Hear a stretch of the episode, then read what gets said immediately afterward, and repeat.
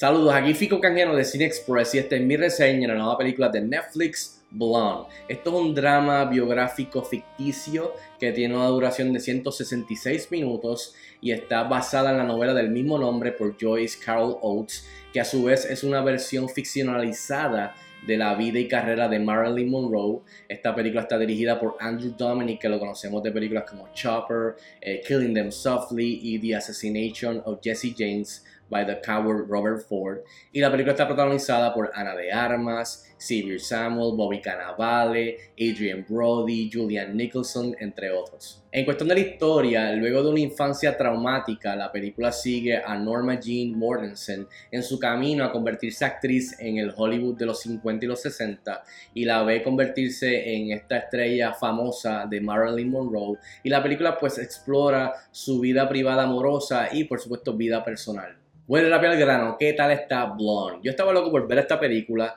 Eh, eh, me, ha gustado el trabajo del director anteriormente. Me encanta Ana de Armas como actriz. Marilyn Monroe, conozco un poco de esa. He visto sus películas. No soy experto de su carrera ni su vida personal. Eh, y tampoco leí la novela de, lo que está en esta película está basada pero estaba loco por verla, o sea, me, me, intrigaba verla. Esta película es NC-17, o sea que definitivamente no es para, para jovencitos, esto es para adultos, en C-17, para, para estar claro. Eh, y es una película que me gustó en muchos frontes, o sea, muchas cosas, muchas áreas, pero al mismo tiempo, luego de verla, me dejó eh, con este sentido frío, cómodo, triste, hipnotizado. Eh, me, me, aprecio todo lo que trató Andrew Dominic, el director, de hacer en esta película, varias cosas que trató aquí y allá. Pero definitivamente es una película que no es para todo el mundo. Esta película inevitablemente va a dividir a la audiencia, a los críticos, a quien sea. No es una película para todo el mundo. Vuelvo y añado que, repito, es NC-17 eh, para adultos. Eh, así que es una película que definitivamente, eh, o sea, no es para todo el mundo y, y no es un tipo biopic, una película, un drama biográfico de los que la audiencia espera ver o está acostumbrado. Incluso no es, una, no es un biopic de verdad. O sea, como dije, es una historia biográfica, drama ficcionalizado de la vida y carrera de Marilyn Monroe. Así que eh, es, algo que va a dividir. Yo termino en que sí hay cosas que no me gustaron, pero también hay cosas que me gustaron. Eh, y como una obra ficcionalizada, digamos, eh, tipo tirando a Art House, eh, más la actuación de Ana de Armas, pues sí termino más del lado de que me gustó, pero creo que no es una película que vería de nuevo. Es ese tipo de, de experiencia que pues ahora hablar un poquito más. Entre las cosas positivas que definitivamente funcionaron para mí de Blonde es la actuación de Ana de Armas. Ese es el, mayor acierto de esta película. La actriz cubana aquí da todo por la visión de Andrew Dominic y la exploración de, eh, más que nada, el lado oscuro de la vida privada y personal y amorosa de Marilyn Monroe, de, de Norma Jean. Aquí la actriz, no tan solo físicamente, pero emocionalmente, el range lo demuestra desde la sonrisa eh, y aparentar este, este, esta, esta estrella, este glamour, hasta los momentos más íntimos donde está llorando, este, a uno se le parte el corazón, o sea, desde los gestos, del movimiento, eh, como dije, la apariencia bien importante para especialmente Marilyn Monroe. Y creo que Ana de Armas definitivamente eh, hizo tremendo trabajo aquí hizo todo lo que Andrew Dominic le pidió dentro de su visión, eh, y se nota en pantalla. Así que creo que ah, eh, para mí ese es el mayor acierto de esta película. Y nada más que vale la pena por lo menos verlo ver la película una vez, eh, porque es una experiencia bastante, o sea, bastante fuerte, pesada. Pero vale la pena por ver la interpretación de Ana de Armas como Norma Jean y Marilyn Monroe, que creo que hizo muy buen trabajo. y creo que la actriz, la actriz cubana eh, definitivamente en mi libro, hasta el momento de lo que yo he podido ver, es la líder para ser nominada e incluso hasta ganar maybe el Oscar de Mejor Actriz en la... Ojalá que la,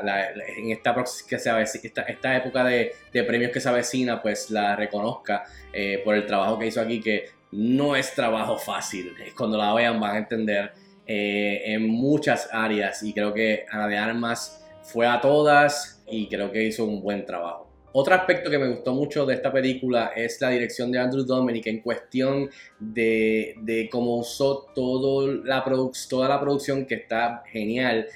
eh, que tenía a su disposición para contar esta historia y su visión. Y creo que Andrew Dominic hace, eh, o sea, eh, es, como dije, es, una, es un biopic ficcionalizado, un biopic, pero no es como el que uno está acostumbrado, que o sea, tiene los beats de un biopic, de un drama biográfico, de alguien que existió de verdad. Pues sí es ficcionalizada, pero de la manera que la cuenta no es lineal, la película eh, es este tipo de viñetas, este, este, tipo, es este tono que es como que de ensueño y de pesadilla y hay Fade to Black y, abrimos con blanco y es en blanco y negro y de repente cambia de color, sepia a otros colores y vuelve el blanco y negro. E incluso la fotografía está genial. Incluso también eh, eh, el, aspect ratio, o sea, el aspecto de, el ratio, el aspecto de, la película que está en, en, cuadro eh, y después cambia a widescreen y después regresa a cuadro y en blanco y negro y color. O sea que en todo momento él está jugando, eso es como más un biopic ficcionalizado tirando a art house, o sea, bien artsy. Eh, tipo viñetas, bien de ensueño, nublando lo que es real o no dentro de lo que estás viendo desde el punto de vista de Marilyn Monroe o Norma Jean, del punto de vista de los que están alrededor de ellas, eh, y, haciendo, rehaciendo estas escenas en donde vemos eh, algunos photoshoots, algunos ads, algunos posters, algunas secuencias de películas que conocemos y que, que, hemos visto de Marilyn Monroe que son icónicas, pero de diferentes, o sea, de diferentes puntos de vista. Hay una donde pues todos conocemos la, la, la, escena en donde Marilyn Monroe en la película pues eh, se pone encima de una alcantarilla que le tira el aire y le sube la falda. Eh, y Andrew Dominic pues de la manera que él approach esta escena que hemos visto miles de veces ya, es icónica, pero lo hace de muchas, varias eh, ángulos. Y también en slow motion y, o sea, y, con los flashes del paparazzi de, y entonces en el público tienes a un montón de hombres que están mirándola, eh, las formas de las caras y las bocas cambian, o sea, es que es, un, es, un, es, una película que es bien diferente. Y yo aprecio eso en cuestión de la producción y las decisiones que él tomó, eh, en donde uno pues puede buscarle el porqué a esas decisiones. Hay muchas decisiones y me gustaron porque es algo no común en un biopic, así que eso es lo que estoy tratando de decir, que admiro que trató de hacer muchas cosas diferentes usando esta producción que está genial. Y por último, quiero mencionar que, que la película es, eh, es una experiencia fuerte, es pesada, es fría, como dije, es incómoda, pero yo creo que, por lo menos de la manera que yo lo veo, es, es como un cautionary tale que pues sí, Andrew Dominic decidió pues contarlo a través de Marilyn Monroe, una de las estrellas más grandes de icónicas de, Hollywood y del cine. Pero si pones eso aparte, yo lo vi como un cautionary tale de que por lo menos yo me sentí de esta manera triste, incómodo, molesto, frío cuando terminé de ver la película porque y cuando salí me dije, wow, eh, si pones un, por ciento pequeño de que quizás esto es ficcionalizado, pero quizás alguna de estas cosas por las que pasó Marilyn Monroe, la estrella más grande de su momento, eh, en verdad eh, es bien triste y bien fuerte. O sea, yo creo que él, expone todo el mal de Hollywood en ese momento, especialmente para las actrices, que, fue, era dominado por hombres y cosas que de seguro maybe quizás algún por ciento, verdad o no, no sabremos, le pasó a Marilyn Monroe de verdad, a la estrella más grande. O sea que definitivamente le pasó a montones de actrices en ese momento. Ha pasado desde entonces y todavía está pasando en Hollywood. Y eh, la película te, hace pasar por el grinder, te, o sea, te torturan a ti, te hace pasar este Via Crucis con Marilyn Monroe, sufriendo con ella, exenta, de la película de nada de felicidad o esperanza o de humor. Todo es frío, blanco y negro, eh, o sea, eh,